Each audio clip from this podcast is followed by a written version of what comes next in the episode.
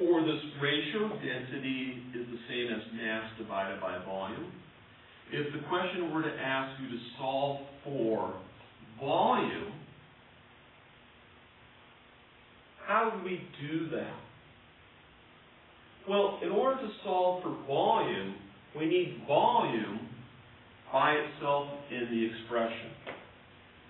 So if we were to multiply each side by volume, then divide each side by D.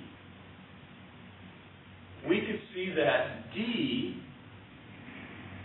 cancels with D, and V cancels with V. Thus, volume is the same as mass divided by density. So volume is the same as mass divided by density. Now, there is a simple way to solve for V if we were to consider the DMV triangle, where density is the ratio of mass to volume.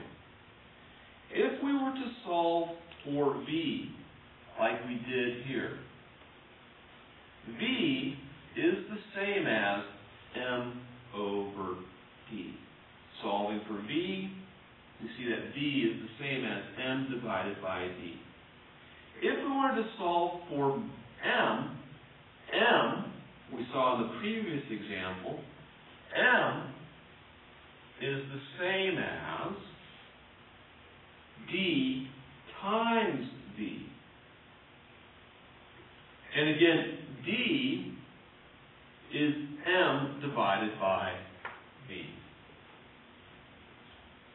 So when doing mass to volume conversions, we should remember our density triangle.